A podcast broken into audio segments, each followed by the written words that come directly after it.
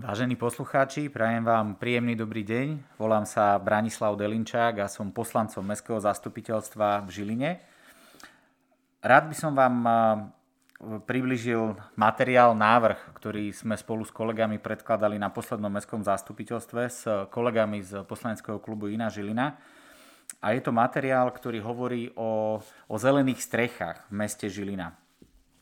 Dlhodobo sa venujeme ekológii a trápi nás, ako, ako sa hýbe planéta, ako sa vyvíjajú veci a chceme aj my trošku prispieť. Ja osobne sa priznám, roky, rokuce si v hlave nosím obrázok jednej talianskej budovy, ktorá ne, nemala zelenú strechu. Ona bola celá zelená, proste posiata stromami, rastlinami a aj v dnešnej globálnej uh, uh, kríze klimatickej si myslím, že práve strechy sú úplne kľúčový element v mestách, kde by sme mali začať a ktoré by sme mali zazelenať. To sú, to sú, to sú tisíce hektárov v mestách, ktoré sú posiaté plechmi, krytinami, ktoré len zohrievajú mesto a znepríjemňujú nám život nielen v teplých mesiacoch letných, ale aj v zimných. A, a práve preto sme s kolegami prišli s materiálom, ktorý si kladie za cieľ spasportizovať mestské strechy a všade tam, kde je to možné, navrhnúť stratégiu ich zazelenania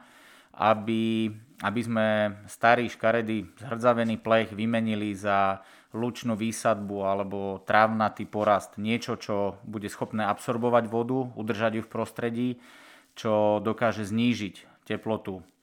Verím, že ak mesto bude ako prvé, tak bude obrovským motivátorom aj pre, aj pre súkromníkov, aj pre súkromných investorov, majiteľov rodinných domov, a keď každý spraví takýto maličký krok, tak mesto Žilina sa môže stať jedným z najzelenejších miest na Slovensku.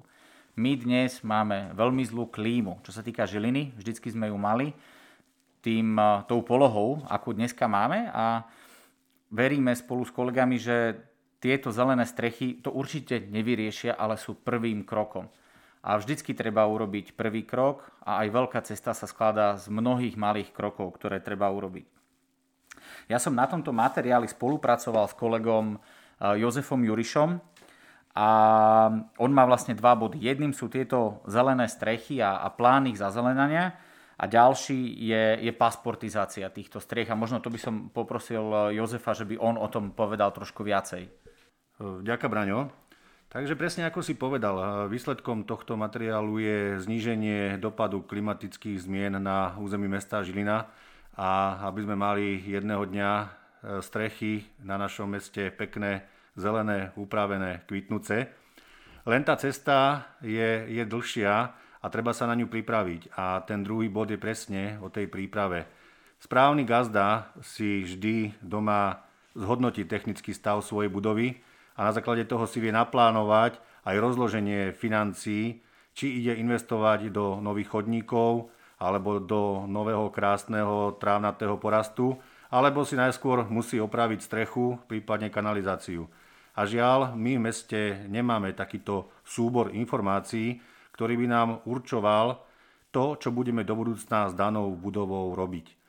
Je to súbor niekoľkých stavebných postupov a opatrení, ktoré musíme zosumarizovať, aby sme vedeli o tom, ako sa naše budovy momentálne cítia, v akej kondičke sa nachádzajú a jedna časť sú z toho práve strechy.